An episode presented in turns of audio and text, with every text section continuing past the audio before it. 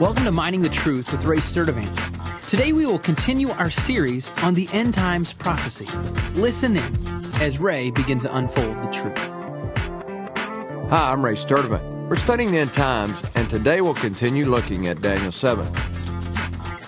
As we saw last time, Daniel had a dream that is recorded in the seventh chapter of Daniel. He's given a prophetic revelation about the end times, and he sees the Antichrist in the future. We'll now pick the dream back up in verse 15. Daniel 7:15.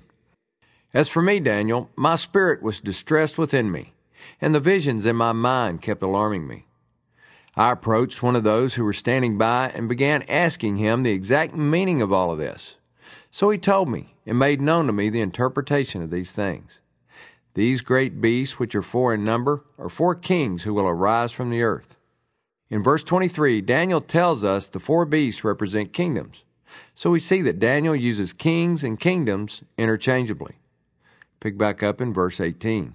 But the saints of the highest one will receive the kingdom and possess the kingdom forever for all ages to come. Here we see that one day those that follow Jesus will occupy the land that God has promised Israel. Verse 19.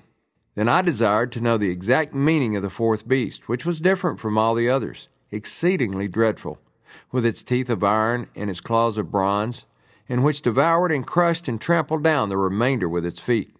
The teeth of iron and the claws of bronze mentioned in this verse about the fourth kingdom show that this final beast empire is made of the same material as two of the empires that are mentioned in Daniel 2. If you remember, Iron represented the legs of the statue of chapter 2, the Antichrist Empire, and bronze represented the waist, which is the Greek Empire. This shows that the end times empire will come out of the same region ruled by the ancient Greek Empire. Verse 20 And the meaning of the ten horns that were on its head, and the other horn which came up, and therefore which three of them fell, namely that horn which had eyes and a mouth uttering great boast and which was larger in appearance than its associates. And I kept looking, and the horn was waging war with the saints and overpowering them. This horn is the Antichrist that comes out of the same region as the previous empires which represent the nations that surround Israel.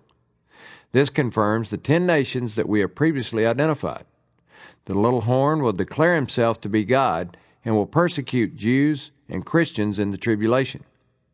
And the fact that he comes up and is larger in appearance than its associates shows his arrogant God complex that he will express when he goes into the temple and declares himself to be God.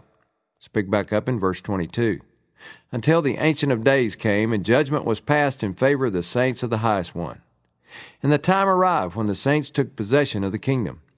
Thus he said, The fourth beast will be a fourth kingdom on the earth which will be different from all the other kingdoms and will devour the whole earth and tread it down and crush it.